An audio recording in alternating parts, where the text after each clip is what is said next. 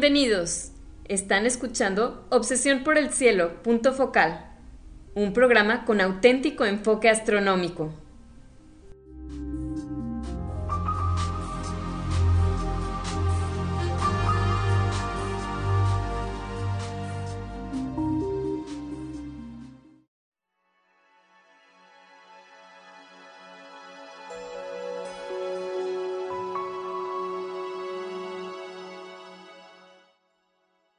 Buenas tardes, sean todos bienvenidos a Obsesión por el Cielo, punto focal, el único programa con enfoque astronómico y de exploración espacial en la ciudad de Monterrey y en la República Mexicana. Un servidor, Pedro Valdezada, profesor adjunto de astronomía del Departamento de Física y Matemáticas en la Universidad de Monterrey, les desea la más cordial bienvenida a este programa número 11 de Obsesión por el Cielo, punto focal con fecha del jueves primero de junio del año 2023. En este programa, como el título lo dice, nos enfocamos en un tema relacionado con el estudio del universo o la exploración del espacio. Para ayudarme con esto, quiero darle la bienvenida a mi confitrión Edgar Aramada. Buenas tardes, Edgar. Hola, eh, Pedro. Eh, hola, Gerardo.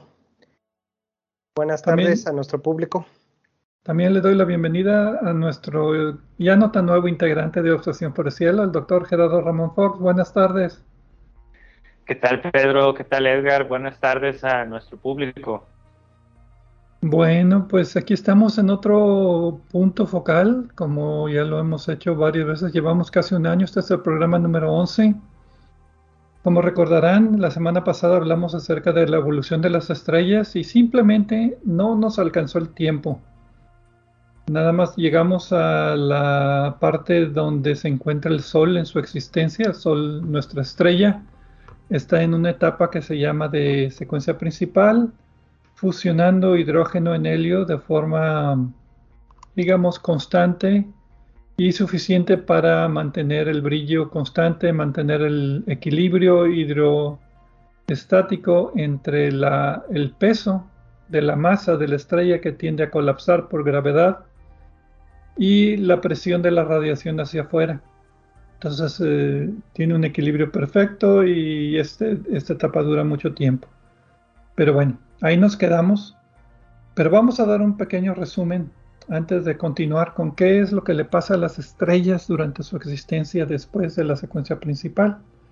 Entonces en el programa pasado vimos el nacimiento de las estrellas, cómo es que se crean las estrellas, eh, las estrellas se forman de nubes moleculares gigantes que por varios mecanismos em, pues, relativamente complejos que tienen que ver con hidrodinámica, magnetismo, etc., eh, se empiezan a colapsar por su propio peso y las nubes moleculares llegan a formar grupos de estrellas que se llaman cúmulos abiertos de estrellas. No es que una nube se colapse para formar una sola estrella, una nube se colapsa para formar una familia de estrellas de diversa masa, em, dependiendo de la masa de la nube y de las circunstancias de la contracción de la nube.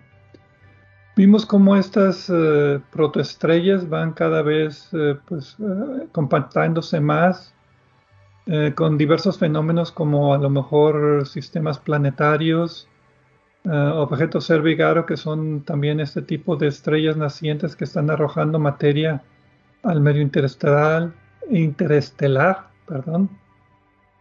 Hablamos acerca de cómo podemos ver el progreso de la formación de las estrellas en un diagrama que se llama el diagrama de Hertzsprung-Russell o diagrama HR para hacerlo más compacto.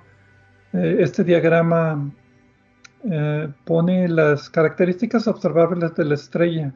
En un eje, en el eje de las X está la temperatura, en el eje de las Y está la luminosidad o el brillo absoluto de la estrella. Esos son los parámetros que se pueden obtener utilizando diferentes técnicas. Y pues eventualmente lo que nosotros vemos es eso, la temperatura y el brillo de la estrella, cómo va cambiando dependiendo de su etapa de formación.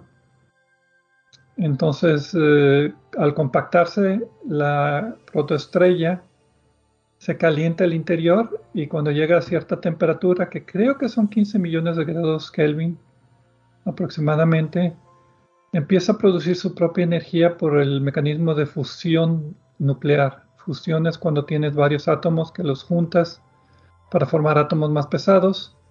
Se forma un poquito de energía al convertirse un poquito de la masa de, después de los átomos, convertirse un poquito de esa masa en energía. Y eso se libera como el brillo y es la presión de radiación que la mantiene estable. ¿Sí, eh, para aportar un poco el resumen, eh, me, parece justo mencionar que esta reacción de fusión que tú mencionas, de hidrógeno en helio, y que en la que entramos en más detalle en el programa anterior, pues es básicamente lo que estamos tratando de hacer aquí en la Tierra para producir energía por fusión nuclear, que ha estado bastante en las noticias, sobre todo en las noticias de ciencia recientemente.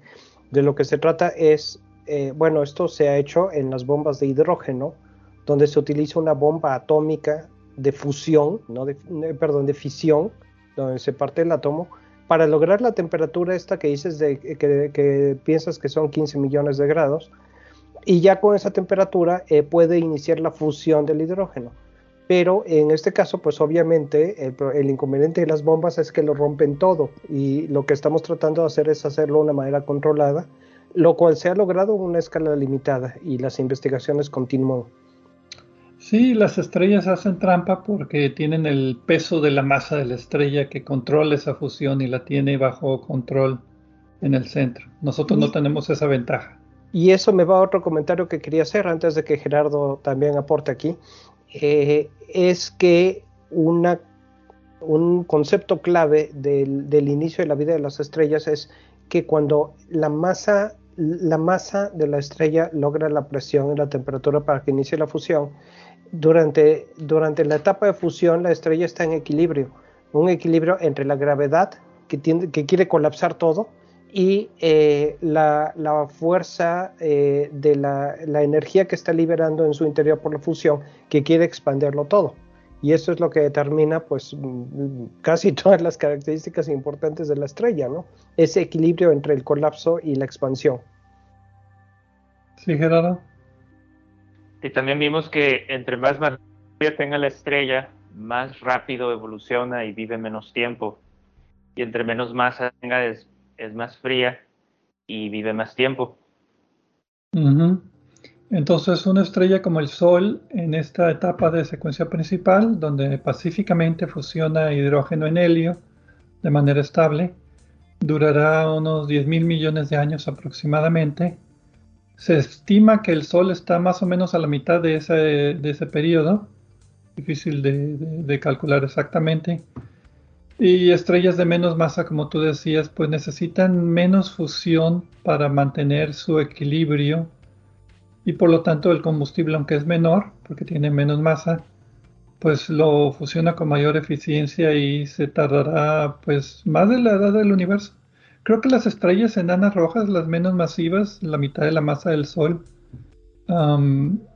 las primeras estrellas que se formaron con esta masa pues siguen en existencia, todavía no se han pasado a etapas más eh, avanzadas de evolución, que es lo que vamos a hablar al respecto. Así es. Mientras eh, que las estrellas... Estas estrellas queman su combustible tan lentamente que el universo no ha existido por, suficientemente, por suficiente tiempo para que se les acabe y pasen a otras etapas. Mientras que las estrellas más masivas, decenas de veces la masa del Sol, se fusionan todo el hidrógeno en helio en unos cuantos millones de años con consecuencias muy graves, que pues veremos un poquito más al rato, ¿verdad? ¿Cuál es la consecuencia?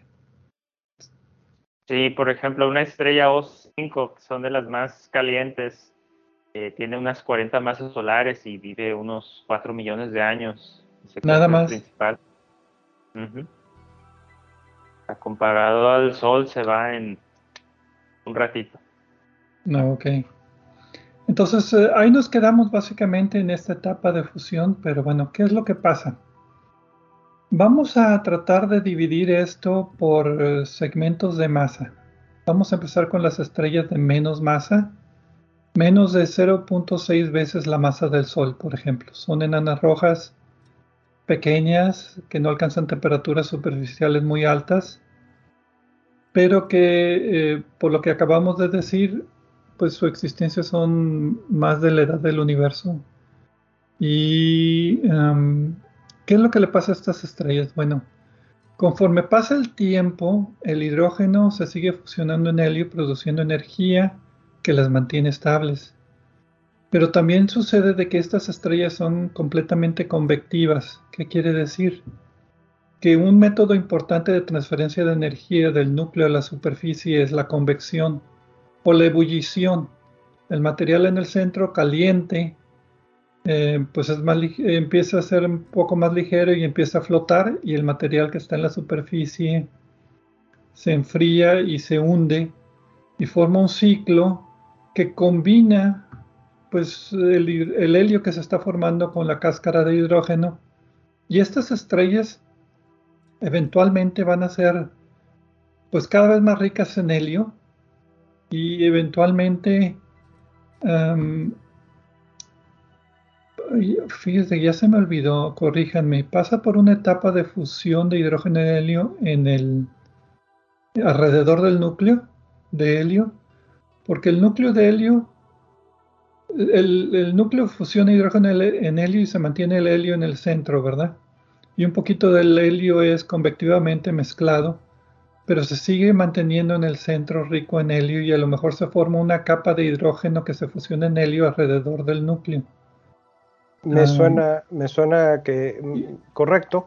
Eh, hay que decir que este grado de convección, este grado de mezcla varía eh, de una estrella a otra principalmente como función de su tamaño. Y es importante porque eh, en una estrella con, digamos que se forman como capas. Corrígeme si no estoy hablando de lo, que, de lo mismo, Pedro. Ahorita me quiero eh, restringir a las que tienen menos de 0.6 veces la masa del Sol. Ok. No en general. pido perdón y me callo y ahorita entramos a eso. Sí, porque cada vez conforme la masa es más grande, pues se complica el proceso. El proceso sencillo es que se fusiona hidrógeno en helio, el helio se concentra en el centro, se forma una capa donde el hidrógeno se forma en helio y esa capa va haciéndose más gruesa y eso va haciendo que la estrella se expanda, la, estrella y se enfríe la atmósfera. Pero eventualmente se le acaba el hidrógeno y lo único que va a quedar es una estrella de, de helio que se va a compactar otra vez el núcleo que tendrá más o menos el tamaño de la Tierra y es lo que se llama una enana blanca de helio puro. Pero ese fin es 100 o 50 mil millones de años después de la edad del universo. Son, son futuros que todavía no tenemos esas estrellas, digámoslo así. No, las estrellas que han evolucionado no han tenido tiempo a llegar a esa etapa de evolución todavía. Entonces son estrellas que no tenemos que serán futuras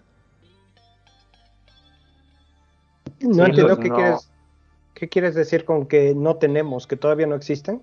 Sí, todavía no existen porque las estrellas enanas rojas no han terminado su existencia. Todavía de las primeras que se formaron siguen todavía en fusión de hidrógeno en helio. Sí, estoy de acuerdo. Menos de la mitad de la masa del Sol, algo así. Creo que no ha pasado.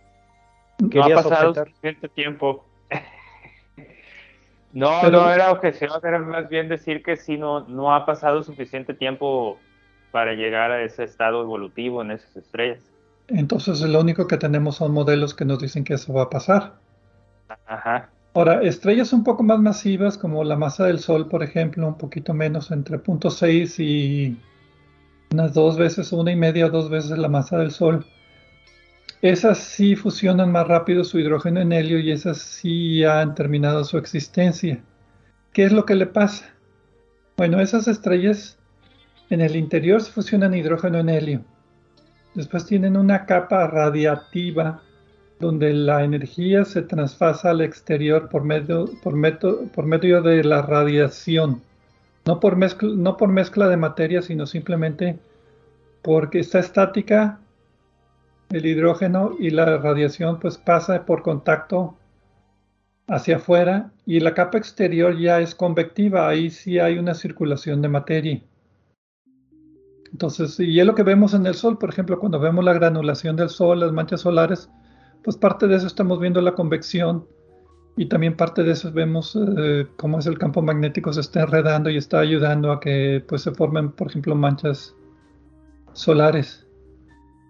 Ahora, estas estrellas, como el Sol, vamos a decir estrellas tipo solar, sí forman un núcleo de helio que se va compactando y el hidrógeno se concentra en una capa alrededor del núcleo que está fusionando en helio. Y ahí es cuando la estrella empieza a salir de la secuencia principal, porque la energía se deposita principalmente en la atmósfera de la estrella, entonces la atmósfera se expande y se enfría, y entonces la estrella va tomando un tamaño más grande, la temperatura de la superficie va bajando, y la estrella va subiendo en el, en la, en el diagrama HR. ¿Sigue, verdad? Sí, lo que queda es que en esta etapa todavía cuando empieza apenas a, salirse de la, secuencia principal, eh, el helio todavía no hay suficiente energía para fusionarlo, pero queda un cascaroncito de hidrógeno justo arriba del núcleo que está fusionando el hidrógeno y eso es lo que, lo que está manteniendo parte de la energía de la estrella. Entonces le, le va depositando más material al núcleo y, y sigue emitiendo energía.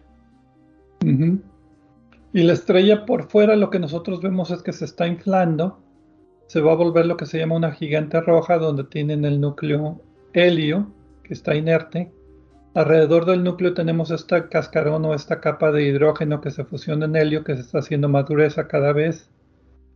Y pues la parte de la, estrella de la atmósfera pues se va inflando y se va convirtiendo en lo que se llama normalmente pues una gigante roja. Y creo que aquí ya terminamos la parte de nuestro resumen y ya lo que vamos a hablar ah, de aquí en adelante son cosas nuevas, ¿no, Pedro? Pues creí que lo que había hablado era cosa nueva, pero bueno. Bueno, creo que sí. Uh, creo que sí, no, no fue una, una, línea muy, muy bien definida. Sí tratamos de seguir una secuencia, pero pues es, es un poco irregular. Pero bueno, aquí lo interesante es que las estrellas salen de la secuencia principal. Y entre más masiva sea la estrella, se separa de la secuencia principal más rápido.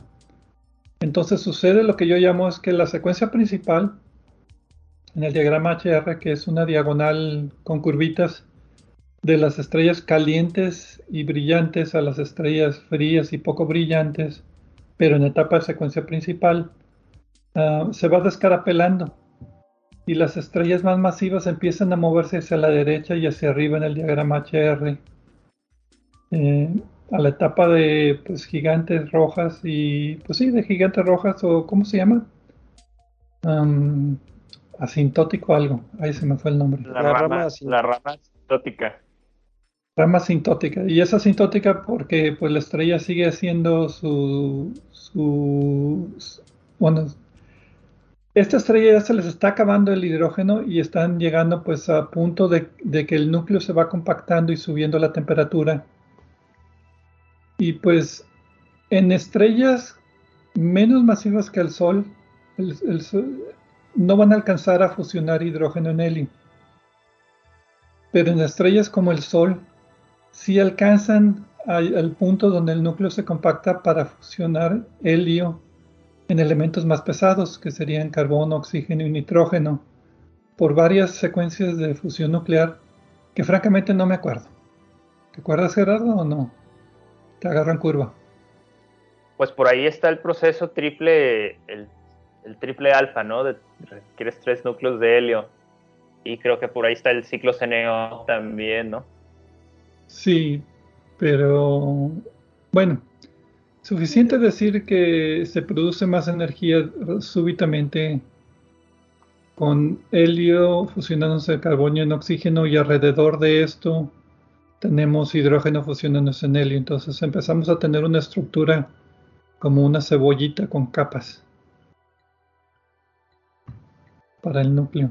Sí, que es lo que yo estaba diciendo.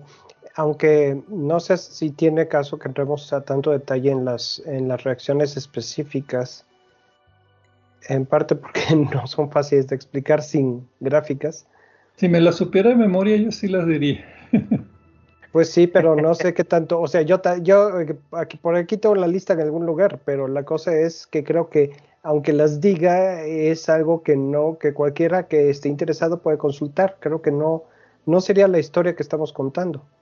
Pero pues, este es para el Sol, por ejemplo, una etapa interesante de su existencia, porque dependiendo de la masa de la estrella, cuando empieza la, fusión de, helio en carbono, oxígeno y nitrógeno, lo puede hacer de manera súbita, que se llama un flash de helio, o de manera paulatina. Eh, o sea, un flash de helio es cuando, por ejemplo, todo el núcleo de helio empieza a fusionar al mismo tiempo. Creo que eso sucede en estrellas menos masivas o más masivas, no me acuerdo cómo iba. Y el eh, proceso... ¿Sí? Eh, sí pasa, bueno, pasa en las de masa similar al Sol y también, también pasa en estrellas más masivas, nomás este, ocurre, eh, ocurre en diferente, en diferente momento. Ocurre un poquito más rápido y es un poquito, varía un poquito la manera en que se mueve en el diagrama de HR, pero sí llega a ese punto. Y lo interesante de que cuando llega a ese punto es de que la estrella se reacomoda en el diagrama HR de manera muy súbita. Ya no está en la parte asintótica de gigante roja, que es a la derecha y hacia arriba del diagrama HR, eh, sino que está, digamos, en una parte intermedia entre ese punto y la secuencia principal. Y ahí se almacena por un tiempo la estrella en equilibrio en lo que se llama la rama horizontal del diagrama HR. Y es como, me gusta decir a mí que es como una segunda oportunidad de la estrella. Porque otra vez, dependiendo de la masa de la estrella, ese periodo de estabilidad otra vez, pues puede durar varios miles de millones de años. Creo que para el Sol es uno o dos mil millones de años que vive en esa etapa. No es una secuencia principal, pero es un respiro. La estrella todavía no se ha extinguido. No es como una estrella de poca masa que llega gigante roja y después ya pierde su atmósfera y lo que queda es la enana blanca de puro helio. Aquí el helio se transforma en carbón y en oxígeno de manera estable y es eh, pues una segunda oportunidad para, estabilidad. ¿Me salté algo?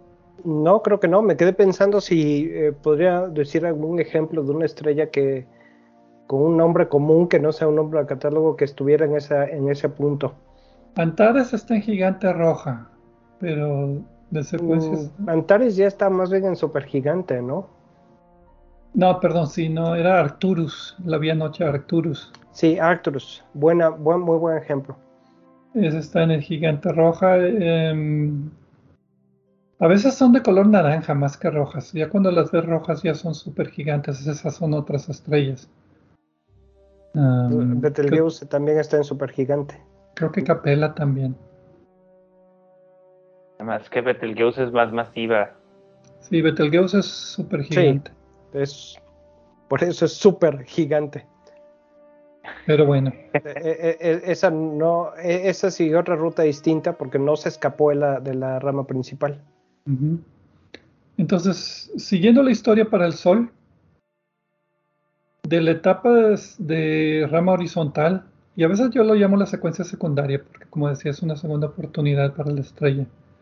Eh, está fusionando helio en carbón y en oxígeno, que se almacena en el centro, y alrededor hidrógeno en helio, que pues provee el helio para la fusión de carbón y oxígeno. Es como dos, doble fábrica de fusión. Y la parte exterior, bueno, cuando se empieza a acabar otra vez el combustible, porque otra vez no dura, dependiendo de la masa, entre más masivas, pues va a durar menos. Entonces eh, vuelve a pasar lo que le pasó a la estrella cuando salió de la secuencia principal. La estrella salió de la secuencia principal porque el hidrógeno ya no estaba fusionándose en el núcleo, sino en una capa o un cascarón alrededor del núcleo. Bueno, aquí también se forma un núcleo de carbono, oxígeno y nitrógeno y el helio se empieza a fusionar nada más en las capas exteriores en un cascarón y afuera de ese cascarón hay otro cascarón donde se fusiona hidrógeno en helio. Entonces, el núcleo trata de contraerse para subir la temperatura y producir más energía. Esa energía se deposita en la atmósfera y se vuelve a inflar la estrella. La estrella empieza a inflarse cada vez más y más y más y más hasta llegar a la otra pues ruta asintótica como la anterior a gigante roja, pero esta vez va a ser de mayor tamaño y se dice que es una super gigante roja. ¿Voy bien? Sí, es que son como las que estábamos diciendo hace un, rato. Ahora, eh, eh, aquí ya estamos, eh, hay que mencionar, y seguramente ya se dieron cuenta que en estas reacciones tenemos que se están produciendo en, las, en cada fusión elementos cada vez más pesados, más, con, con, núcleos atómicos más pesados. ya no tenemos los, el, superligero hidrógeno y helio que tenía la, en esas cantidades la estrella en sus inicios, ya estamos hablando de carbono y oxígeno, que son sustancialmente más pesados. Eh, y también eh, las etapas, eh, dependiendo del tamaño de la estrella, las etapas, la etapa que más dura, en la que una estrella normalmente pasa su mayor, la mayor parte de su existencia, es la secuencia principal, donde está funcionando el hidrógeno.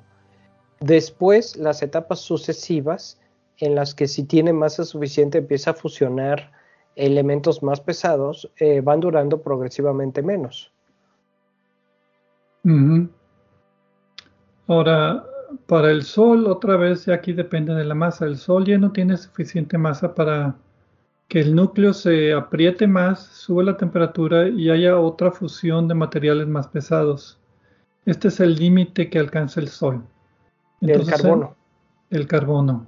Eh, entonces, en este proceso de que se vuelve asintótica otra vez el Sol a, supergigante roja, también cambian las secciones que son de convección y de radiación y hay lo que se llama un dragado de material del núcleo hacia afuera y podemos ver unas de estas estrellas que se enriquecen en materiales como carbono, oxígeno y nitrógeno porque la convección puede arrastrar de las partes interiores hacia afuera. Y, se notan en algunas estrellas estos cambios químicos y nos ayudan a determinar en qué etapa de, evolución están. Muy buen punto. Es algo en lo que rara vez pensamos, aunque de repente lo, lo tratemos como algo implícito. Sí, eh, yo me acuerdo cuando hice modelos de, perdón, cuando hice modelos de evolución estelar, el código Pachinsky es un modelo muy antiguo, muy básico, pero que nos dice cómo van cambiando las zonas radiativas y las zonas convectivas de la estrella y en qué punto empieza a, sacar material del centro. Y, este material eh, no es que no esté allí de repente aparezca, sino que está normalmente no es visible en los espectros que registramos porque está eh, eh, adentro de la estrella. Exactamente.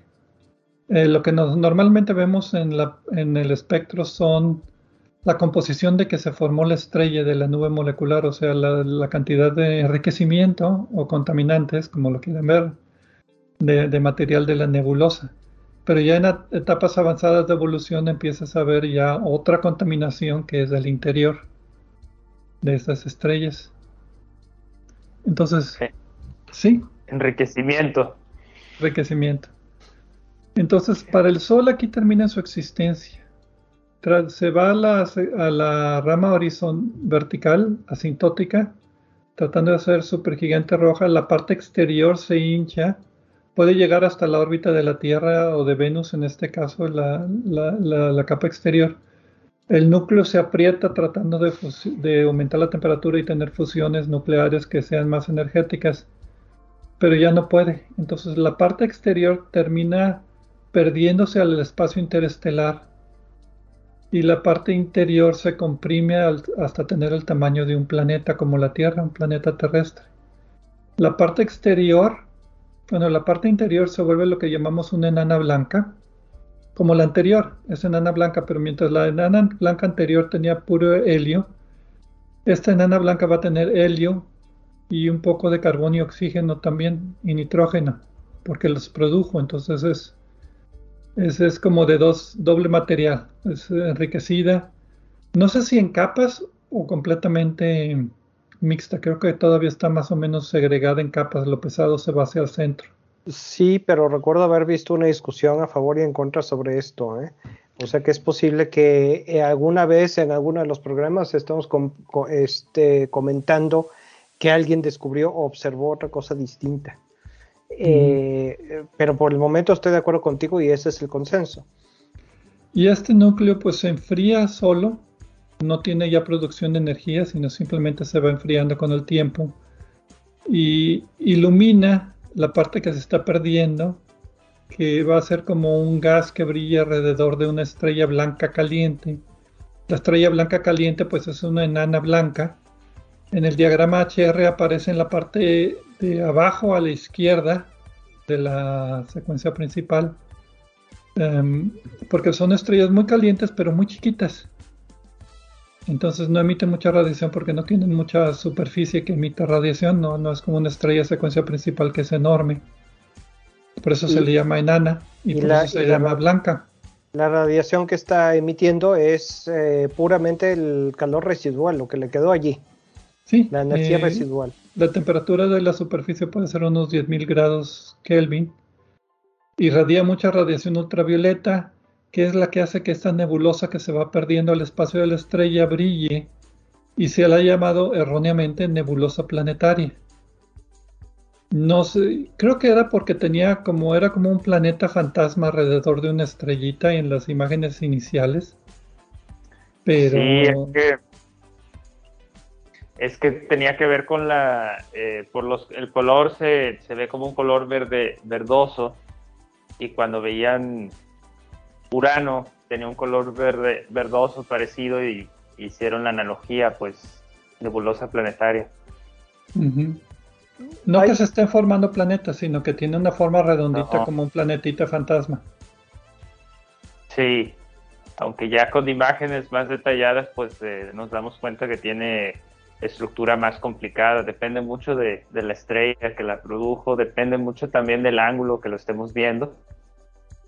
Si tiene una, si tiene una compañera, si tiene un sistema planetario, tienen a veces forma de como reloj de arena. Sí, pero son muy coloridas y duran muy poco tiempo en la evolución de las estrellas porque el gas se pierde y ya.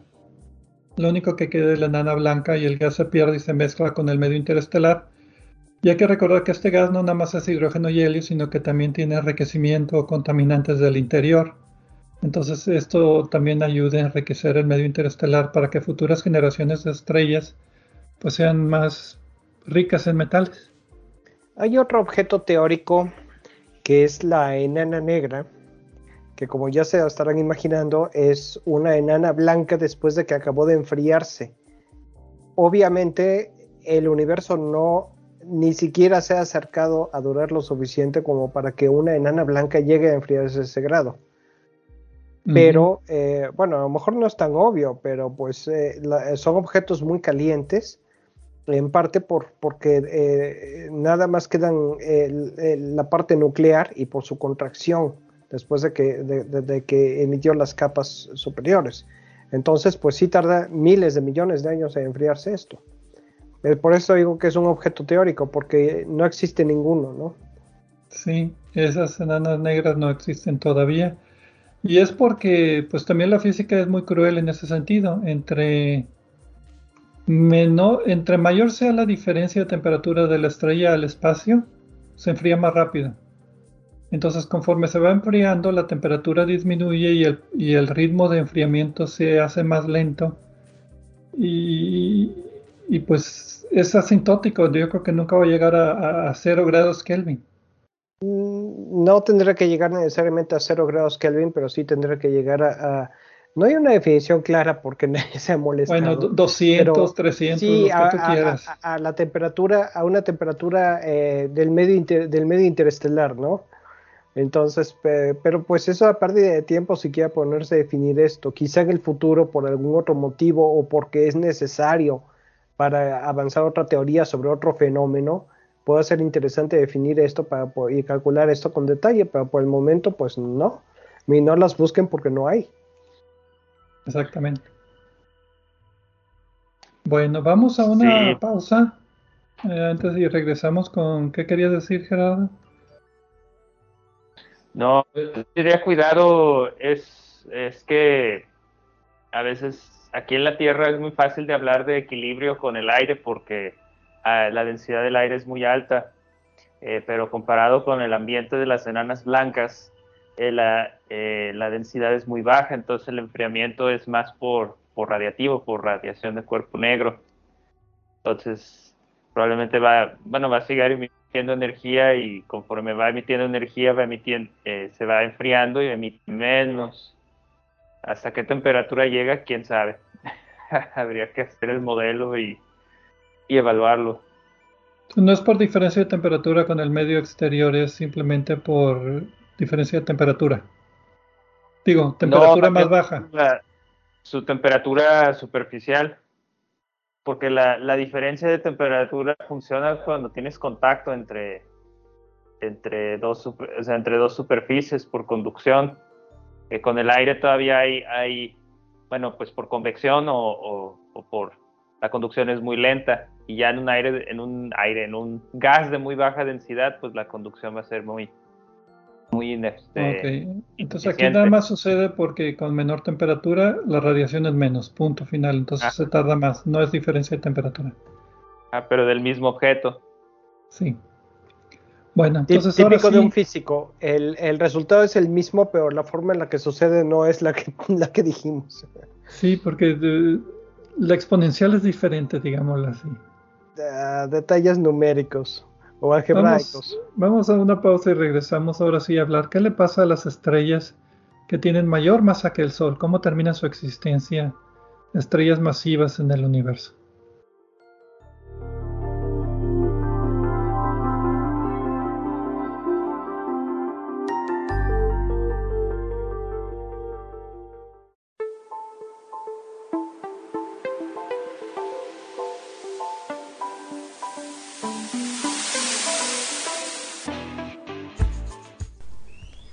Pueden comunicarse con nosotros a través del correo electrónico.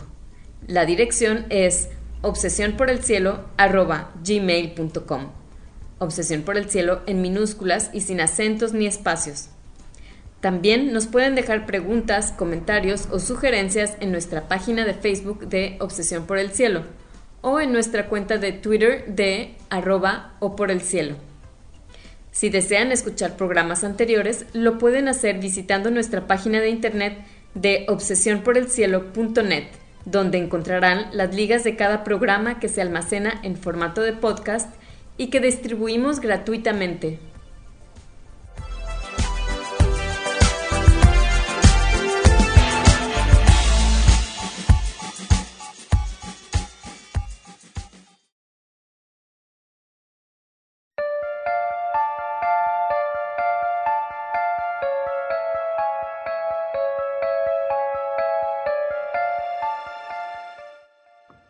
Regresamos a Obsesión por el Cielo, punto focal, con la evolución de las estrellas, parte 2. Edgar Armada, Gerardo Ramón Fox y un servidor Pedro Valdés. Pues aquí platicando acerca de qué le pasó al Sol después de la secuencia principal. Y resumen muy rápido, se hizo... Bueno, ¿qué le va a pasar? Sí, es cierto. No le ha pasado todavía. Va a hacerse gigante roja, va a tener una segunda oportunidad de fusión. El núcleo se comprime para aumentar su temperatura y presión, fusionar helio en carbono y en oxígeno con un cascarón de hidrógeno fusionándose en helio en una secuencia de rama horizontal que también va a durar un buen tiempo, pero ya después eh, vuelve otra etapa de asintótica de gigante roja, pero ya no tiene capacidad de fusionar elementos más pesados. La capa exterior se pierde al espacio, formando una nebulosa planetaria y el núcleo queda pues desnudo, ya no está protegido por nada, simplemente por su propio peso y se enfría con el tiempo en lo que llamamos una enana blanca. Muy caliente. Muy caliente. Pero sin producir más energía ya. Nada más la que le queda de, su temperatura. Y de esas sí tenemos muchas enanas blancas en todo la galaxia, perdón. Y las vemos generalmente, cuando están solitas las enanas blancas son muy aburridas. Cuando son interesantes son cuando están en sistemas binarios con otras estrellas que todavía no son enanas blancas Y entonces eh, puede haber eventos donde la enana blanca está orbitando muy cerca y le roba material a la estrella grande que todavía no ha evolucionado, alguna gigante roja, por ejemplo. Y entonces tenemos fenómenos como novas o destellos de, un disco circunestelar alrededor de la enana blanca. Es un objeto compacto. En fin. Pero pues ya, ya, ya, ya son peculiaridades, pero son interesantes porque más de la mitad de las estrellas en la galaxia son dobles. sí tenemos muchas de estas enanas blancas en órbitas cercanas de estrellas normales todavía. Sí, y eh, a principios de marzo me parece que mencionamos, hablamos en el programa regular de una fusión entre dos estrellas, eh, dos estrellas enanas blancas, me parece, que también es un fenómeno interesante. Entonces, la ventaja de que existan y de que estas sí existen es que nos ayudan a entender otros fenómenos eh, y, pues mm, siempre, siempre es, interesante, son interesantes estos casos especiales donde hay interacción entre dos o más objetos, porque las interacciones y el efecto de las interacciones nos ayuda a estudiar un objeto en función del otro. Como tú dices, la, más de la mitad de las estrellas de la galaxia se estima que son estrellas dobles o múltiples. Y en el caso de las que tienen una compañera eh, enana blanca, por la evolución, el punto de su evolución, pues ocurren más fenómenos interesantes. Sí, em, también las enanas blancas eh, pues tienen la ventaja de que, como decíamos, a diferencia de las primeras que hablamos, que son principalmente de helio, estas tienen composición química variada y también las masas empiezan a variar también de las enanas blancas. Y pues hasta, hemos hablado de artículos donde la enana blanca medimos el tamaño dependiendo de la masa. Hay una relación entre la masa. Entre más masiva sea la enana blanca, más pequeña es porque se aprieta más. Pero bueno, ¿por qué no se aprieta hasta el punto de desaparecer? Bueno, allí eh, hay un fenómeno eh, que... Sí, pues tenemos que, bueno, tenemos que ponernos, regresar un poquito a, a lo de qué está compuesta la materia. Recordemos que, está compuesta de átomos, eh, neutrones y protones, y alrededor tenemos electrones. Entonces en la, en la enana blanca ya está un estado de densidad tan alto que las partículas bueno, está muy caliente y, la materia está quizás está en un estado un poquito más complicado que así como un sólido aquí en la Tierra. Pero sí, en general, el modelo que, se usa es asumir un, gas de electrones y un electrón, pues, es, una partícula especial que llamamos fermión por, por su spin y no podemos tener dos electrones en un mismo estado vamos a suponer que la, estrella está compuesta de cajitas y en cada cajita es un estado. Entonces ya ocupaste una, cajita con un electrón en cierto estado, ya no puedes meter otro ahí. Y así se, va llenando, se van llenando las cajitas. Entonces, si, se trata de comprimir mucho este gas, ya las cajitas están ocupadas y empieza a haber una, un fenómeno cuántico eh, que causa una especie de repulsión. El resultado es que aquí la presión del gas depende directamente de la densidad elevada a, una, a un exponente que es 5 tercios. Pero vamos a compararlo con el gas aquí en la Tierra. Eh, aquí pues la presión depende de la densidad y la temperatura, pero es proporcional a la densidad y a la temperatura. Si subo la temperatura, sube la presión.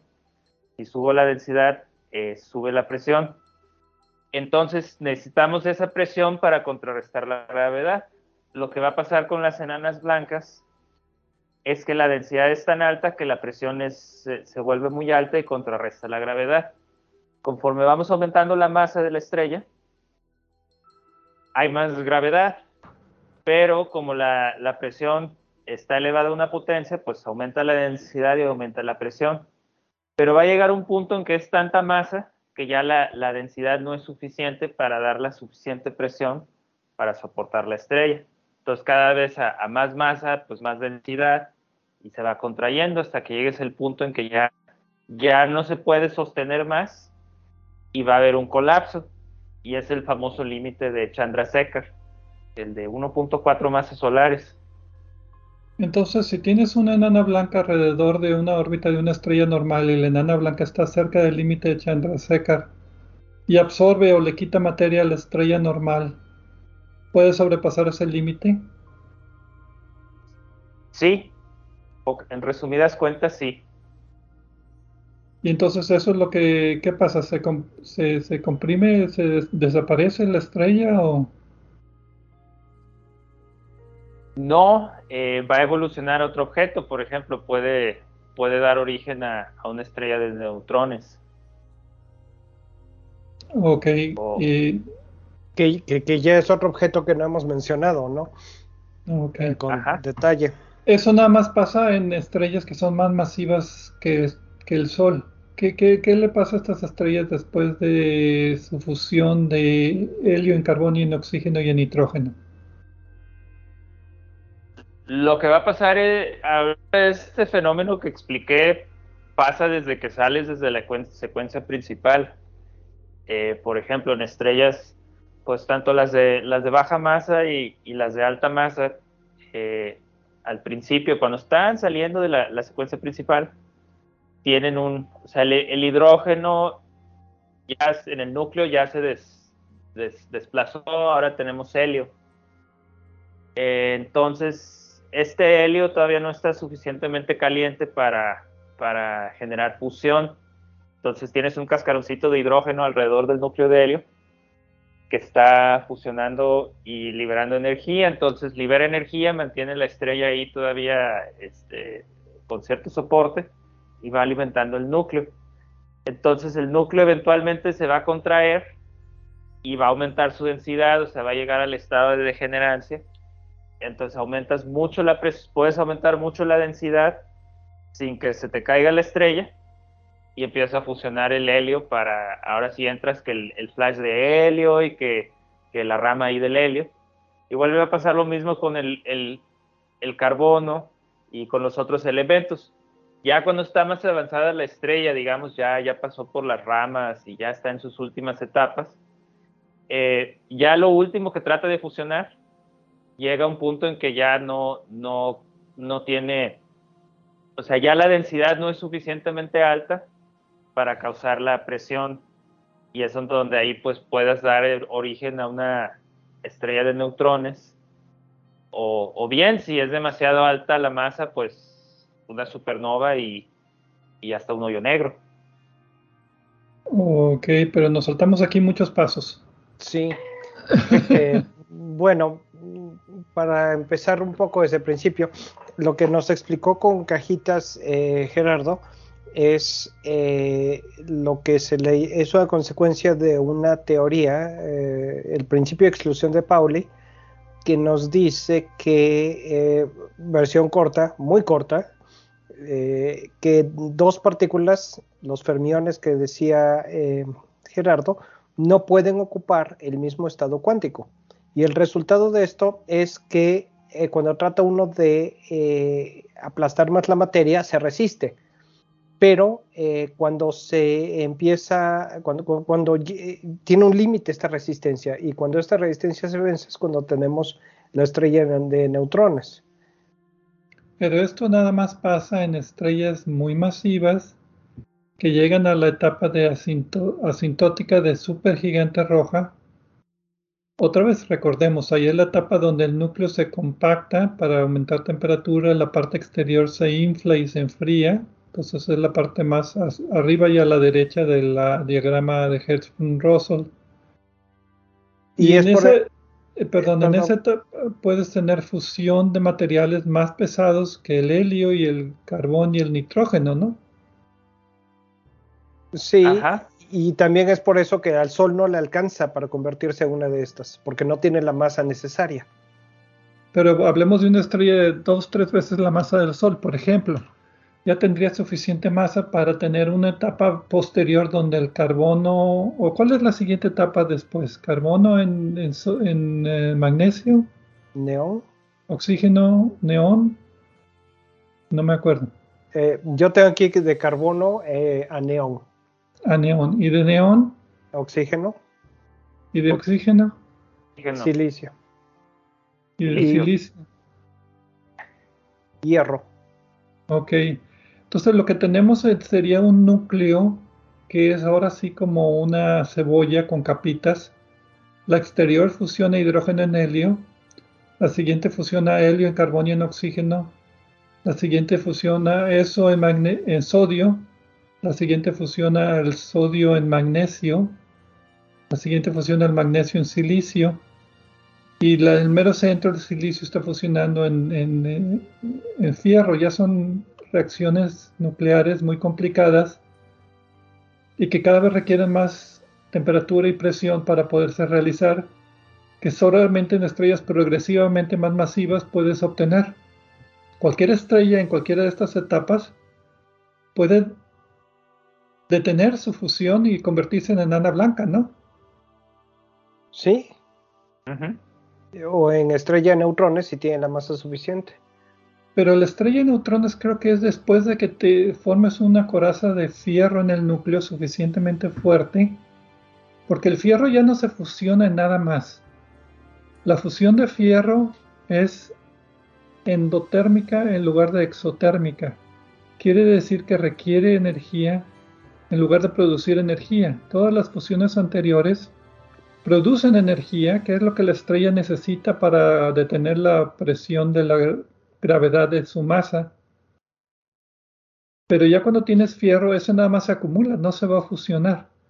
Y esa acumulación cada vez va a ser más grande y pesada hasta que entonces sobrepasemos este límite de Chandrasekhar, ¿no? Donde la presión de degeneración de los electrones es superada y entonces la, sucede una fusión de los electrones con los protones se cancelan las, eh, cargas eléctricas y se queda como puro neutrón.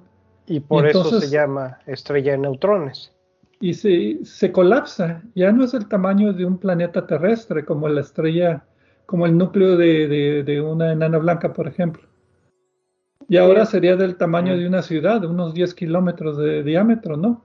Sí, y también por el colapso. El colapso, una de las consecuencias interesantes es que eh, concentra el momento angular, eh, digamos, la inercia rotacional que tiene la estrella eh, y toda su materia, y esto provoca pues rotación muy rápida, dando origen a objetos exóticos basados en estrellas de neutrones, como los magnetars, por ejemplo porque no nada más se, concentra la rotación, sino también se conserva el campo magnético. Entonces el campo magnético se hace intensísimo y además rota rapidísimo. Así es, y en ambos casos esto se va perdiendo conforme la estrella sigue evolucionando. Ahora hay otra teoría, y esto es algo que se está investigando actualmente, que dice que eh, una estrella de neutrones, bueno, primero, una estrella de neutrones eh, eh, con frecuencia se piensa es el precursor, si la masa es suficiente, de un, agujero negro.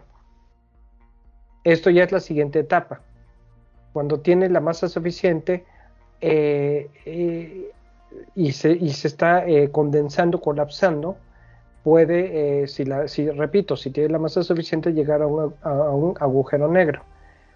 Otra pregunta que se está haciendo es si después de los electrones, si se siguen comprimiendo, si no hay eh, un estado de la materia realmente teórico, que es eh, el plasma de quarks, y, y, un objeto hipotético que son las estrellas de quarks, que son el paso justo antes de que se convierta en agujero negro, que no sabemos si existe, es una etapa o de plano no sucede esto, y una estrella de este tipo se convierte directamente en un agujero negro. Ahora bien, lo que aquí no estamos diciendo que debemos de decir es de que este proceso de colapso del núcleo de una estrella masiva es súbito y provoca una supernova. No puedes tener estrellas de neutrones si no tienes una explosión de supernova, punto final. Estoy equivocado, Gerardo. Bueno, es que es, es el mismo principio físico. Recordemos que, bueno, más bien le, este, comentarle a la, a la audiencia que ahorita hablamos de los electrones, de ahí se deriva el límite de Chandrasekhar porque todavía, todavía estás en, un, en un régimen donde los electrones son importantes, pero los protones y los neutrones también son fermiones, nada más que son variones, son, otro tipo de partícula, pero siguen el mismo principio de exclusión y siguen la misma física. Lo que pasa es que aquí ya, ya tienes una partícula más pesada y entonces la estrella de neutrones también va a llegar a un límite, de hecho se le llama por ahí el límite de Tolman, Oppenheimer y Volkov. Y ahí te da que tienes un límite como de, bueno, depende de quién le preguntes, pero anda por ahí de las dos masas solares. Sería la, como la, la estructura más grande que puedas a, soportar con presión. Las, estrellas de neutrones son entre 1.4 veces y 2 veces la masa del Sol. Y ya Entonces, después... sí. Ok. Entonces, la presión de los electrones es lo que mantiene la enana blanca. Si se supera esa presión, los electrones se colapsan con los protones y se vuelven neutrones y ahora tienes un núcleo atómico gigantesco de puros neutrones. Y ahí es donde ese otro límite de exclusión nuclear es el, ¿cómo le llamaste? Es el que toma efecto. El de Tolman, Oppenheimer y, y Volkov. Pero entonces ya tienes unas densidades enormes y hay que recordar que eso nada más son los núcleos de las estrellas. Es, correcto. Exactamente qué pasa en los transitorios de que si tienes la enana blanca y no aguanta la presión eh, y se va colapsando es, es un tema muy complicado, pero eventualmente tienes que llegar a una alguna estructura, o sea, puedes llegar a los neutrones y ese puede, puede existir todavía como por presión de, estado de, degenerancia. Y si es demasiado alta la presión, pues sí puede haber otro colapso y quizás de ahí sale el hoyo negro. O bueno, de ahí se forma, no sale. Ahí entra el hoyo negro. ¿Y las supernovas? ¿Dónde quedan las supernovas? Ahora, hay que también decir que estos límites son un poquito fluidos porque tiene que ver también mucho la rotación del objeto, si es muy rápida o es muy lenta y la composición química. Entonces son aproximados y los modelos difieren. Pero bueno, tú querías hablar de las supernovas, Edgar. ¿Qué pasa ahí en, cuando se colapsan los núcleos de estas estrellas masivas? Bueno, antes de hablar de las supernovas, quería decir que eh, lo que dijo Gerardo es importante porque gracias a la presión eh, de los neutrones, existen las enanas eh, blancas. De lo contrario, se colapsarían sin límite. Eh, es, otro concepto importante y eso sí está demostrado, no es algo teórico, ¿no? Presión de los electrones. De los neutrones. Ah, ok. que, los neutrones ya no se aplastan más. Bueno. Es que las enanas blancas, no, los neutrones están en los elementos químicos. Sí, estoy me, estoy, saltando un paso. Más bien, la presión, eh, ¿cómo le llamamos ahorita? La presión de los electrones degenerados. Es lo que mantiene la enana blanca. Es lo que mantiene y permite que existan las enanas blancas. Porque es donde lo para todo. A menos que de plano diga, lo para todo, tú y cuántos más. Yo tengo más más, aplasto más. Ahí entonces, a entrar a neutrones. sí, y los neutrones son los que se mantienen en la estrella de neutrones. De que no se colapse en hoyo negro. Eh, eh, así es. Y hay eh, teorías que dicen que, primero, que las estrellas de neutrones, con una, después de un cierto límite de masa, forman un objeto intermedio que es teórico, no sabemos si existe, ya sea que tenga es la, la, estrella de quarks, que esté dominada por quarks, eh, que son partículas por debajo de los neutrones. Yo lo que leí es de que estaban dentro de la estrella de neutrones, el núcleo puede ser una sopa de quarks. Exactamente, es una, es, son las dos cosas. Una estrella que esté dominada, bueno, primero en la estrella de neutrones, como tú dices, podríamos tener en el centro, si es que existe tal, tal plasma de quarks, eh, otro estado, de otro, otro, otra forma de materia que serían partículas por debajo de los neutrones, que serían los quarks, en el centro de la estrella de neutrones. Y la otra posibilidad es que exista un objeto donde la, presión de los quarks no permita ya más la, compresión de los neutrones, pero que esté dominado por quarks. Sin embargo, no sabemos si esto existe, porque otra teoría es que después de un cierto límite más o menos discreto, eh, ya no pasa por quarks ni esas cosas y se va directo a un agujero negro. Y esto es lo que, lo que podría explicar eh, eh, un, tipo de agujero negro que es que una estrella se colapse directamente a un agujero negro, sin pasar por una supernova. Bueno, vamos a, pero vamos a hablar de las supernovas porque son muy interesantes. Las, supernovas son las que explotan. Sí, pero es la parte exterior de la estrella que explota. La estrella no explota desde adentro. Muchos piensan que la estrella explota desde adentro y completamente se desintegra. No, lo que pasa es de que cuando tienes el núcleo con todos estos elementos, todas estas capitas cada vez fusionando en elementos más pesados, hasta tener un núcleo de fierro, cuando sobrepasas este límite de, ¿quién era Chandrasekhar? Entonces, de tener un núcleo... Perdón, de tener un núcleo que está fusionando... Oppenheimer, Volkov. Ok. No, pero este es el de que se forma la estrella en neutrones. Es el límite de Chandrasekhar. Este es otro, Gerardo. El límite de Chandrasekhar. Sí, entonces lo que pasa es en lugar de tener un núcleo donde hay fusión de material y producción de energía, el núcleo del ser del tamaño de un planeta como la Tierra o Venus se colapsa al ser del tamaño de una ciudad y a la vez simultáneamente deja de producir energía porque ya es una sopa de neutrones y no hay fusión, no hay producción de energía. Entonces, la parte exterior de la estrella que estaba detenida o sostenida por la presión de la radiación, de repente dice, ¡ay! Ya no hay radiación y se colapsa el núcleo.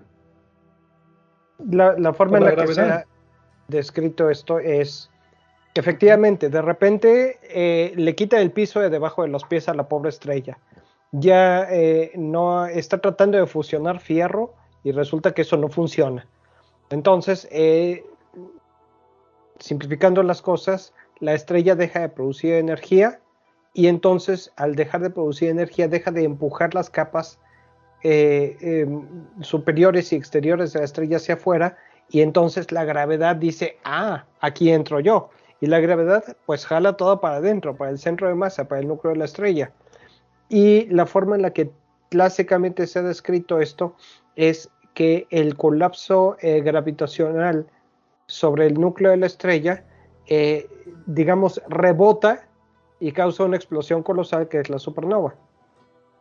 Entonces es, el efecto es, no está bien conocido, no está bien modelado, porque es muy rápido y muy complicado, tiene que ver también rotación, campos magnéticos, etc. Pero en esencia es ese, se colapsa la estrella sobre su núcleo, que ya es inerte y bien chiquito, y rebota, porque, o sea, y en ese rebote, las temperaturas y las presiones son más elevadas de las que había anteriormente y puedes tener producción de elementos más pesados que el fierro elementos que ya no liberan energía por fusión, sino que absorben energía por fusión, porque ahora tienes energía de sobra por, por, el colapso y, el rebote, la onda de choque. Y ahí es donde todos los elementos transférricos se piensa que se han formado, que es muy interesante. No todos, pero una buena parte. Hay otros fenómenos, por ejemplo, al eh, principio, fenómenos cosmológicos al principio del universo que posiblemente sintetizaron elementos más pesados. Pero simplificamos las cosas, allí es como se forman los elementos más pesados. En esta explosión eh, colosal se producen neutrones y pues los núcleos de, esta materia eh, agarran estos neutrones y producen elementos y se convierten en núcleos de elementos más pesados en estos cataclismos, ¿no? Sí, hay una cadena de, fusión a elementos más pesados que tiene que ver con la absorción de neutrones. Esa es la que se favorece. un, comentario breve, eh, regresándonos un poco para atrás. Si a alguien le pareció, a alguien que no esté siguiendo las reacciones nucleares, de cómo los elementos más pesados se van fusionando sucesivamente, si alguien no le checó la secuencia que dijimos, es que varias de estas reacciones eh, producen elementos por varias rutas.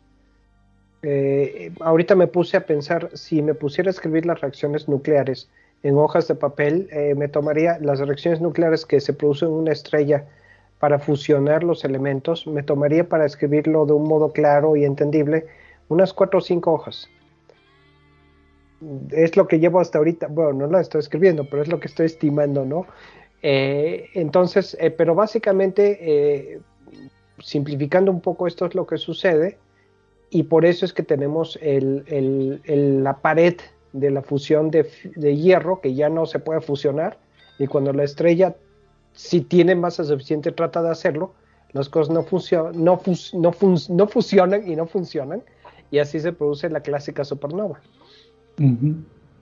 Entonces, y ahí sí desaparece la estrella, se combinan estos materiales transféricos con la nube que se expande y otra vez se combina con el medio interestelar de ahí, por ejemplo, se piensa que tenemos el oro que tenemos en nuestro planeta, pues fue de ahí, ¿no? No fue de reacciones de fusión dentro de una estrella de fusión normal, sino fue la fusión dentro de la supernova.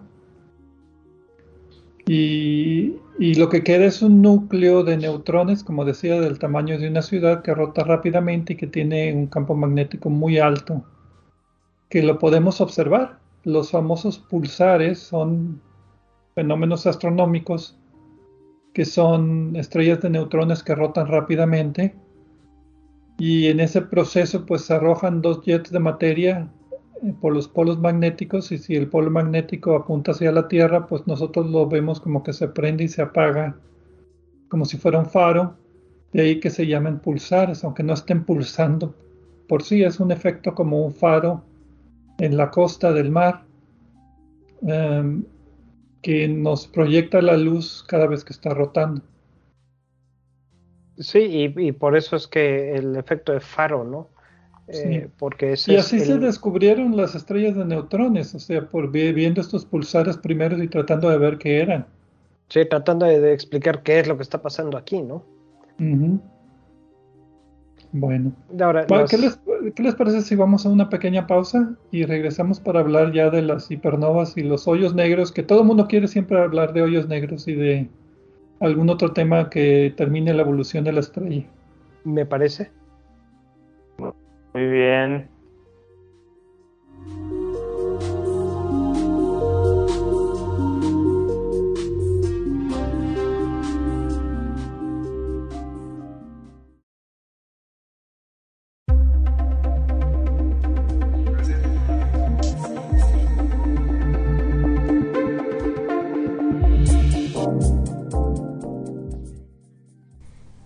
Nuestro sitio de internet de obsesiónporelcielo.net encontrarán, aparte de las ligas a programas anteriores de Obsesión por el Cielo, punto focal, cuatro audios que se titulan Un paseo por el cielo. Este fue un proyecto auspiciado por la Unión Astronómica Internacional y consiste de una serie de audios en español que describen las constelaciones, sus mitologías y los objetos de interés encontrados en ellas es un audio para cada estación del año. La idea es que escuchen los audios por la noche mientras observan la esfera celeste para que puedan servirles de guía para identificar las constelaciones.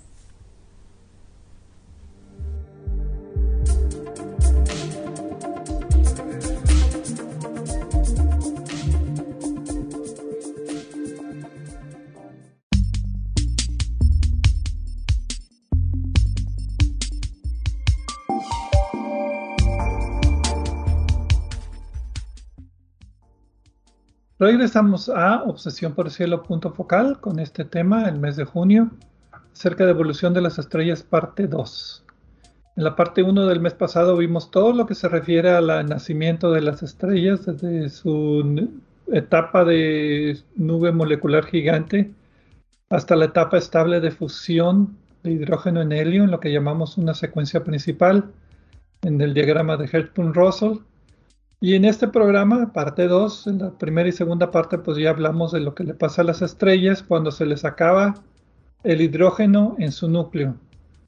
Eh, cómo depende de la masa de la estrella, cómo evoluciona, cómo se vuelve gigante roja, cómo algunas tienen etapa de rama horizontal, otras tienen etapa de supergigante roja y tenemos fusiones nucleares pues bastante avanzadas en el núcleo, dependiendo otra vez de la masa. Y terminamos hablando de las estrellas cuando explotan como supernova. Hay que aclarar que nada más son las estrellas más masivas. No todas las estrellas van a terminar como supernovas. Nada más las más masivas que son relativamente pocas comparadas con la cantidad de enanas rojas o estrellas como el Sol que van a terminar como, como enana blanca. Ahora, una pregunta filosófica. ¿Cuál es la definición de estrella? Según yo, una estrella es un astro que produce energía por fusión nuclear. En tal caso, las estrellas enanas blancas ya no son estrellas y las estrellas de neutrones tampoco son estrellas porque no, tienen fusión. ¿O estoy siendo demasiado estricto en mi definición? Yo creo que eh, esa es la primera definición que viene a la mente a cualquiera. Eh, hasta donde yo sé, ningún organismo tiene una definición oficial, entre comillas, de, de estrellas. Em, eh, viendo aquí varias definiciones en, en trabajos de referencia, diccionarios y esas cosas, enciclopedias. En el oráculo pues, de Google. El oráculo de Google es bueno, pero va a llevar al mismo lugar. Eh, un cuerpo celestial que genera luz y otra energía radiante y consiste en una masa de gas que se mantiene por su propia gravedad y la energía se genera por reacciones nucleares. Ajá, entonces las enanas blancas ya no son estrellas y las de neutrones tampoco son estrellas. Pues técnicamente no, pero pues son de esas cuestiones de cómo le llamamos. ¿Cómo le llamamos para que la gente los pueda asociar fácilmente? Es, histórico, como nebulosa planetaria, estamos atorados con ese término. La, la clásica excepción que confirma la regla, Pedro. Ok, bueno. Vamos nada más a recalcar aquí, lo, porque muchas personas me han preguntado, entonces digo, pues bueno, según yo no son estrellas, pero les llamamos, es como planeta o planeta enano. Un planeta enano es un planeta pues ya no me importa, francamente, pero bueno. No, eh, y no nos van a hacer caso de todas maneras, Pedro, aunque nos importe. Pero cuando en algún momento me enteré de la existencia de las estrellas enanas blancas, mi primera impresión, lo primero que pensé es, eso no es una estrella. Así que no estamos, no, estamos tan lejos o, simplemente es cuestión de saber de qué estamos hablando, eh, independientemente del nombre que le demos, ¿no? Bueno, vamos, bueno, regresemos a las estrellas que explotan como supernovas, porque eh, ahí, nos quedamos en que explota la parte exterior, la parte interior se queda como una estrella de neutrones, pero ¿qué pasa si la masa es todavía mayor y la estrella ¿Qué pasa? ¿Se compacta en una estrella de neutrones o puede todavía comprimirse más en un hoyo negro?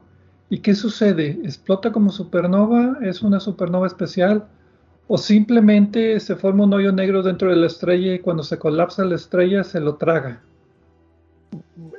Bueno, la, idea es eh, que sí existen eh, estrellas que se colapsan directamente a agujeros negros sin pasar por supernovas. Pero esas estrellas tienden a ser supermasivas azules. De acuerdo. No gigantes, no supergigantes rojas. Entonces no han llegado a esa etapa o van tan rápido en su fusión nuclear adentro que la capa exterior no alcanza a reaccionar y simplemente desaparece la estrella. La idea, eh, desde el punto de vista de las ecuaciones, es que la velocidad terminal de la materia colapsándose hacia el núcleo de la estrella supera la velocidad, eh, bueno, no supera, eh, pero es tal que no, ¿cómo puedo decirlo? La velocidad de escape es mayor que la velocidad de la luz. sí, bien, bien, bien, bien expresado, Pedro. La velocidad de escape para poder escapar de ese colapso gravitacional e, es mayor la velocidad de la luz y como eso no se puede, pues simplemente no para y se sigue.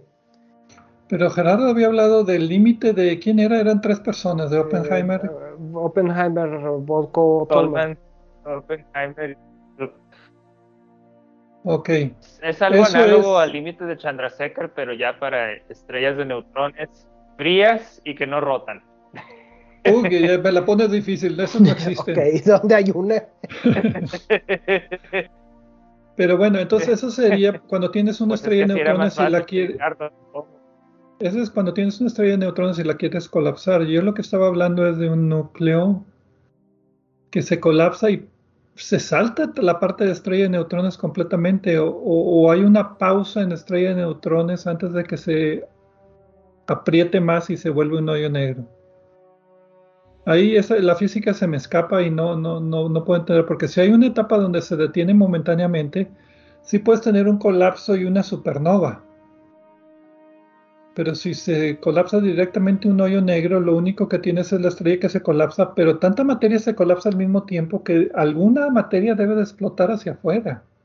No toda la estrella puede ser atragantada por un hoyo negro del tamaño de, pues, ¿qué te diré? Algunas cuadras de la ciudad. No, no puedes amontonar toda esa materia, entonces tienes que tener alguna explosión.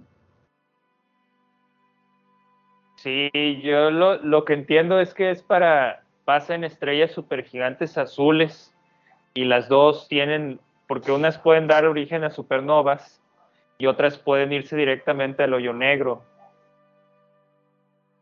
Pero no deja ningún rastro. La supernova es bien ruidosa y mm, deja mucho no exactamente en algunos casos. Y, he escuchado que se les llama hipernovas a los colapsos de estrellas masivas que se colapsan directo a hoyo negro. Y que otra vez avienta también materia principalmente en dos chorros. Y si uno está dirigido a la Tierra es un destello de rayos gamma y no sé qué más. Silencio. Sí, esos son otros eventos súper energéticos, los, los rayos gamma.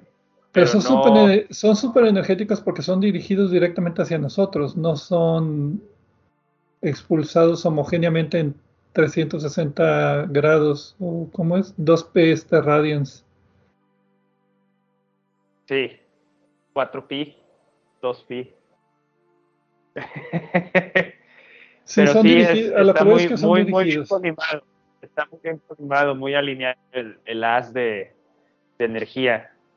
Sí, por eso es que si asumimos que es en todos los ángulos es igual, pues sale una cantidad enorme de energía, pero si asumimos que es direccional hacia nosotros, entonces ya está dentro de lo posible para una supernova o hipernova. Hipernova. Me da la impresión que podemos hablar un programa de supergigantes azules y y, qué pasa, cuándo son supernova y cuándo se hacen hoyo negro directo. Ok, pero aquí, ¿cómo lo podemos resumir o no lo podemos resumir?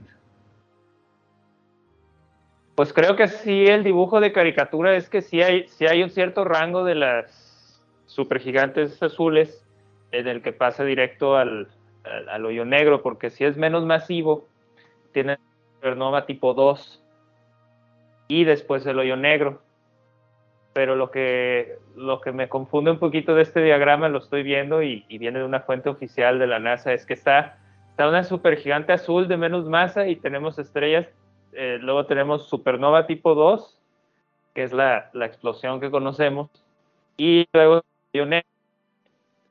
Luego viene otro caso de supergigante azul que pasa al hoyo negro, y luego está la supergigante azul más masiva y tiene una supernova, pero con un dibujito muy grande creo que quieren representar que es muy energética, o, la hipernova que tú decías. Entonces me llama la atención porque hay un rango intermedio en el que, pasa directo de supernova, o sea, de, sin pasar por supernova o ionera. Algo tiene que ver con la física de esas estrellas.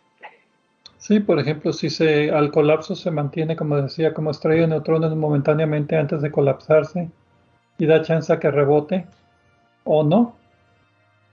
O también tiene que ver con la rotación, o no sé, ahí Ahí ya son palabras mayores para mí, está más arriba de mi grado de, salario de investigador.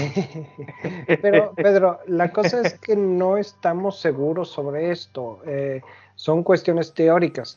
La teoría es la de la, eh, las supernovas de colapso de núcleo, el core collapse supernova. Esa es, esa es la teoría y hay evidencia eh, yo recuerdo hace en los últimos meses hemos mencionado en el programa principal, eh, de paso, no como el tema principal, alguna estrella doble donde se sospechaba que eh, una de las compañeras que no era visible era una supernova que se colapsó directamente, una, perdón, un agujero negro que se colapsó directamente. Aquí tengo un artículo publicado hace, hace dos años donde dice brevemente que la mayoría de las explosiones de supernovas eh, dan origen, en algunos casos, a estrellas de neutrones y agujeros negros y expulsan elementos pesados, como ya dijimos. Pero que el problema es el mecanismo eh, de la explosión y explicarlo. Particularmente en ese artículo presentan eh, un mecanismo de retardado de calentamiento de neutrinos. No he leído el artículo, que eh, puede, eh, puede eh, ser lo que causa las explosiones. Pero el artículo habla precisamente sobre la teoría por el cual no, esto, esto es, es las supernovas clásicas. Estoy mal, no me hagan caso. Entonces, ¿hasta dónde? Todo lo que acabo de decir no es cierto. Bueno, sí es cierto, pero no es el tema.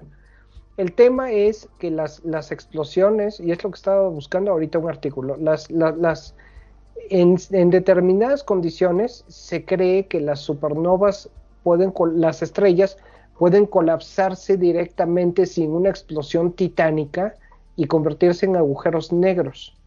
Y varios de los factores son este, desde factores intrínsecos e internos de la materia dentro de la estrella, hasta eh, otros que hemos mencionado, como el magnetismo, etcétera, ¿no? Entonces, eh, y, sí, me, sí recuerdo que mencionamos un objeto de este tipo que podría ser una estrella, eh, un agujero negro que se colapsó, de una estrella y tiene una compañera. No recuerdo los detalles, pero es, no es algo que se haya realmente observado. Hay mucha evidencia que apoya que esto sí sucede pero pues esto todavía eh, eh, está en las fronteras del trabajo teórico. Sí, puede, haber situaciones si, si, es una estrella, si, si tiene compañeras, pero las que estamos hablando son las tipo 2, que, hay alguna explosión. Eh, y también es, es un problema aquí que no se corre una simulación, una serie de simulaciones de lo que entendemos que está pasando en el interior de la estrella y no puede variar un poquito un parámetro y, ya cambia la situación. Otro efecto con las compañeras es la, la, supernova tipo 1A. Hace rato que hablábamos de las enanas blancas. En ese caso que tengamos una enana blanca y hay otra estrella compañera y la enana blanca está orbitando alrededor de la, otra estrella o pasa que que tienes, hay una situación que le cae material a la enana blanca y, causa un efecto, creo que esa es la supernova tipo 1A. Bueno, esas son importantes porque eh, como eh, están, como ocurren en un punto en el que la masa de la estrella es, está en el límite, eh, sabemos su brillo intrínseco y por eso se utilizan para medir distancias eh, a escalas cosmológicas. Cuando vemos una supernova de este tipo, sabemos qué brillo tiene. Dependiendo de qué tan brillante la vemos, sabemos a qué distancia está. Ahora la diferenciamos por espectroscopía y por el comportamiento de la luz. La supernova 1A explota porque es un núcleo, una enana blanca solita, sin, sin, sin atmósfera. Entonces es una explosión limpia en ese sentido. Mientras que la supernova tipo 2 es una supernova donde una estrella explota, entonces la explosión se origina en el centro y tiene que moverse hasta la parte exterior y expulsar la atmósfera. Entonces es un colapso de un núcleo, pero con una estrella alrededor, entonces el comportamiento es diferente. Hay un pico y después hay una meseta mientras de brillo, mientras se enfría ese cascarón que está siendo expulsado, mientras que la enana blanca cuando explota es nada más se brillante y después baja muy rápidamente el brillo sin tener esa meseta. Y aparte espectroscopía, o sea, la, espectroscopía te dice mucho acerca de lo que está pasando en la explosión y te revela que, pues sí, ahí en la tipo 2 está la atmósfera de la estrella que se está expandiendo y que se está enfriando, la onda de choque, mientras que en la supernova tipo 1 no hay eso. Bueno, eh, volviendo a lo que estaba haciendo hace rato, que era el ridículo con mi artículo que no era, pero aquí tengo uno que sí es. Eh, básicamente en 2017 se publicó sobre una supernova del 2015, eh, o más bien una estrella detectada con el telescopio espacial Hubble y que desapareció. Y lo que proponen los autores del artículo es que se colapsó directamente a un agujero negro y tienen las fotos de antes y después para insinuar lo que, para probarlo, ¿no? La evidencia incriminadora. Todo lo que sea fotos es Photoshop. Mm, bueno, las publicó Hubble, entonces, este, a menos que estén falsificando los datos del Hubble. Ok, entonces, para resumir, así, Gerardo. Un dato que me llama la atención, eh, hablando de hoyos negros y, estrellas de neutrones, es que hay datos, son mediciones muy indirectas. Recordemos que en, en astronomía 90% es indirecto y el 10% es directo. Pero hay una lista de las estrellas de neutrones más masivas andan por ahí del orden de entre 1.8 y 2.7 masas solares. Y los hoyos negros menos masivos, que son aquí pues vecinos, está como el de eh, vecinos aquí de cercanos, eh, bueno, excepto uno del LIGO, pero este, a 500 millones de años luz, no, no está nada cerca. Pero la mayoría son relativamente eh, cercanos. Tienen masas de 3, 3, 4 masas solares. Me llama la atención que los hoyos negros menos masivos están, están un poquito arriba de la, de la estrella de neutrón. ¿A dónde voy con esto? Que parece ser que se forma un objeto muy, muy compacto, tan, tan, tan compacto que, es, que ya tiene un radio, lo que decíamos ahorita de la velocidad de escape, ya tiene su radio de, de Schwarzschild, donde ya no puedes escapar la luz. Pero en sí el objeto que está ahí, que, que este hoyo negro, no sabemos bien qué sea su naturaleza, no es un objeto tan masivo. No es como el de la Vía Láctea o el M M87, ¿no? Que, salió mucho en las noticias. Son, son objetos de poca masa, pero muy, muy, muy compactos, compactísimos. Pero sí es importante, unas cuantas veces la masa del Sol ah, como máximo.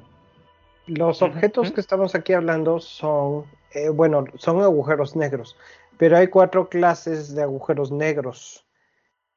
Eh, ok, nadie protestó, eso es buena señal. La primera es los agujeros negros supermasivos que están en el centro de las galaxias. La otra es los agujeros negros de, de masa estelar que presumimos que se, originan eh, a partir de, estrellas y es de lo que estamos hablando porque el programa se trata de estrellas.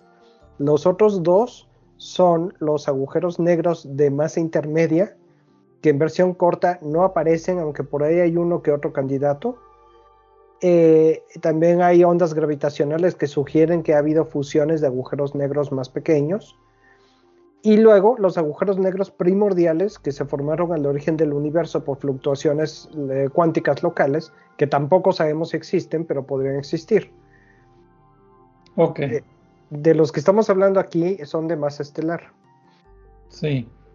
Y bueno, ya para resumir. Aquí era indicar que en sí no son objetos, no son objetos, sino son objetos muy, muy, muy compactos, que le da esa naturaleza de hoyo negro.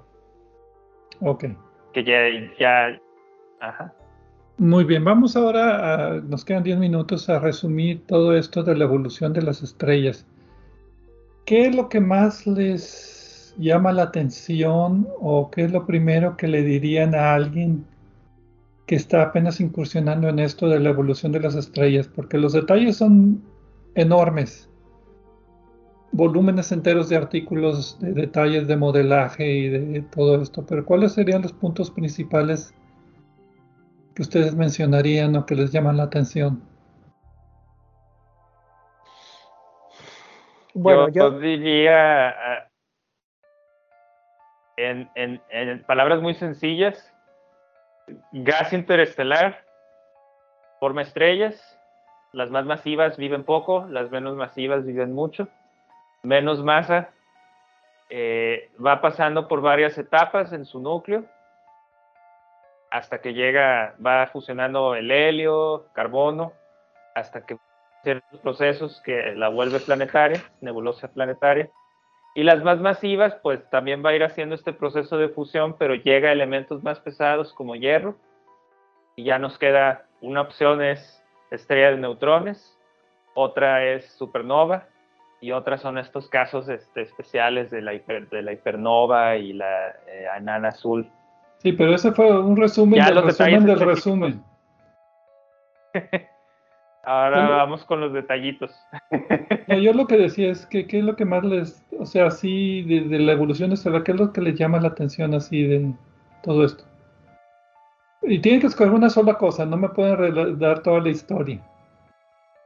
Mm, bueno, es que como lo dijiste al principio, parecía que, está, que estabas buscando toda la historia, un resumen. Pero bueno, vamos a empezar. Edgar, ¿qué, qué es lo que te llama la atención? Siempre me ha llamado la atención la evolución, eh, de, eh, eh, el, origen y la evolución de las estrellas, de las enanas blancas. no estoy de, de, diferentes sabores, o sea que hay diferentes enanas blancas de diferentes sabores con diferentes elementos. O... no, más bien no necesariamente, bueno, sí hay varios, hay varios fenómenos en los que están involucrados. De hecho, no estoy seguro porque no estoy seguro de que esté respondiendo a tu pregunta porque las enanas blancas en sí también cubren mucho terreno entre, eh, por sí mismas y por sus objetos derivados. Eh, pero por otra parte, eh, siempre se me han hecho objetos muy interesantes, ¿no? Ok, pero pues déjame, yo les voy a responder lo que yo estaba pensando en mi cabeza, a ver si, si, les puedo contagiar de, de, lo que yo pensaba. Sí, venga. Para mí, toda la evolución de las estrellas, para mí se puede resumir en que los elementos del universo salen de la evolución de la estrella, para bien o para mal. Entonces, para, ya sé que está bien troteado, pero somos polvo de estrellas, según Carl en cualquier versión que ustedes quieran verlo. Entonces, para mí, todo esto de la evolución de las estrellas se refleja al final en nosotros, que nosotros somos parte de eso. Por eso es importante. No sé si me expliqué ahora más o menos. Sí. Otro tema, por ejemplo, que me impresiona es de que todas las estrellas nacen de una nebulosa de gas, pero tenemos tres cadáveres de estrellas. Tenemos las enanas blancas, las estrellas de neutrones y los hoyos negros de masa estelar. Entonces, ese, es otro de esos resúmenes que, puedes mencionar de, de la evolución de las estrellas que tiene relevancia en temas como hoyos negros o etcétera, o sea, relacionar el fin o el, final. Otro tema que también a mí me apasiona es, por ejemplo, el diagrama HR. Explicar el diagrama HR y ver que las estrellas pueden evolucionar sin tener que moverse de un lado a otro, porque todo el mundo piensa que cuando pongo un diagrama X y Y, una de las dimensiones tiene que ser tiempo y la otra espacio por alguna razón cuando pongo temperatura y brillo absoluto, los estudiantes empiezan a protestar y ¿dónde está la estrella? Donde tú quieras. O sea, lo que importa aquí es la propiedad de las estrellas. Ya di tres ejemplos, no sé si... es, que, técnicamente el, diagrama HR sería más como un diagrama de, fase, no, no como un una diagrama de, explícale, explícale, el diagrama de fase, explícale el diagrama de fase a alguien que no sabe de física y te atoras. ¿Dónde está, eh, dónde está, dónde está la molécula de agua en lugar de dónde está el, la estrella? Tiene razón Pedro, pero sí. Eh, tú también tienes razón, Gerardo. Bueno, eh, creo que otro tema, otro, otro, eh, otro punto interesante es, es que es más de lo mismo. en lugar de decir que la, formación de las enanas blancas y, sus fenómenos relacionados, también podría hablar de que del otro extremo, las estrellas de gran masa y lo, que les pasa después, porque en ambos casos lo que me llama la atención es que dan origen a muchos fenómenos interesantes. Yo creo que más de la mitad de lo que del material escrito sobre estrellas está escrito precisamente sobre lo que sucede después de que dejan la secuencia principal es más, sobre, y, sobre lo que, lo que sucede después de que dejan de fusionar. Mm, Entonces, eh, creo que son, creo que es la parte interesante, aunque, aunque, aunque parece el final, realmente es el principio de muchas otras cosas, ¿no? Ok. Gerardo, ¿algún, comentario así? Tiene lo que dice Edgar es, es, es muy interesante. Sí, la, la evolución después de la secuencia principal hay mucha combinación de procesos físicos que no, no se ven en condición, eh, vamos a decir, de laboratorio. el, nacimiento de todas las estrellas es un solo proceso, pero la, el final es diferentes procesos.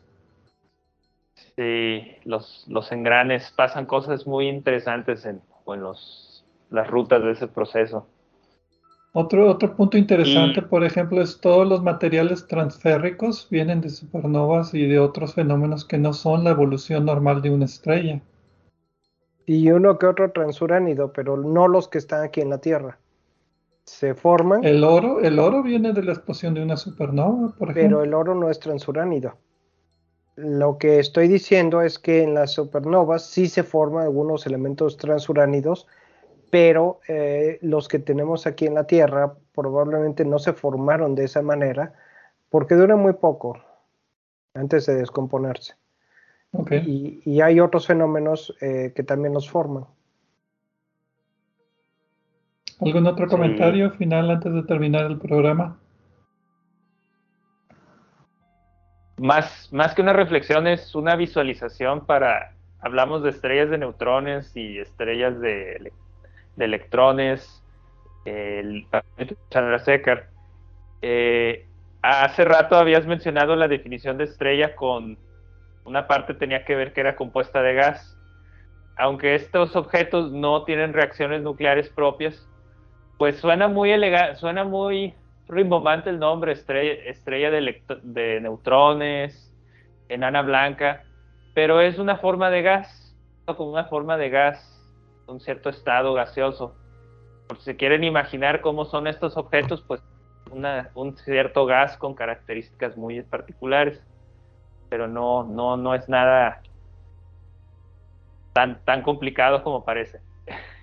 Un planeta es más complicado porque es sólido.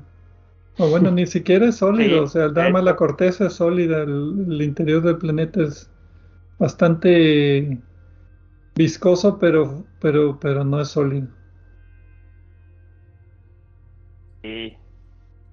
Hagamos, hagamos un programa sobre eh, planetas monolíticos. Ah, eso no existe. Pero bueno.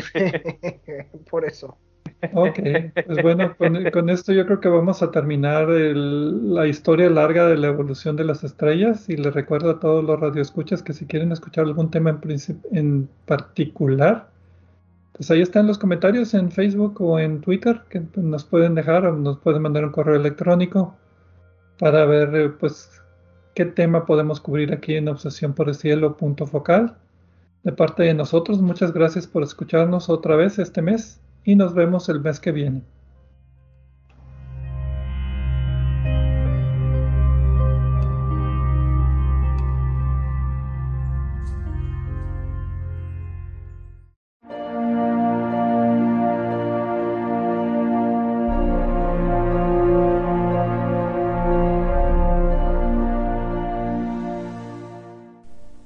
Les recordamos que en nuestra página de internet, en nuestro sitio de hospedaje de podcast, en Podbean y a través de nuestras redes sociales, Facebook y Twitter, podrán encontrar vínculos con más información sobre el tema de este programa.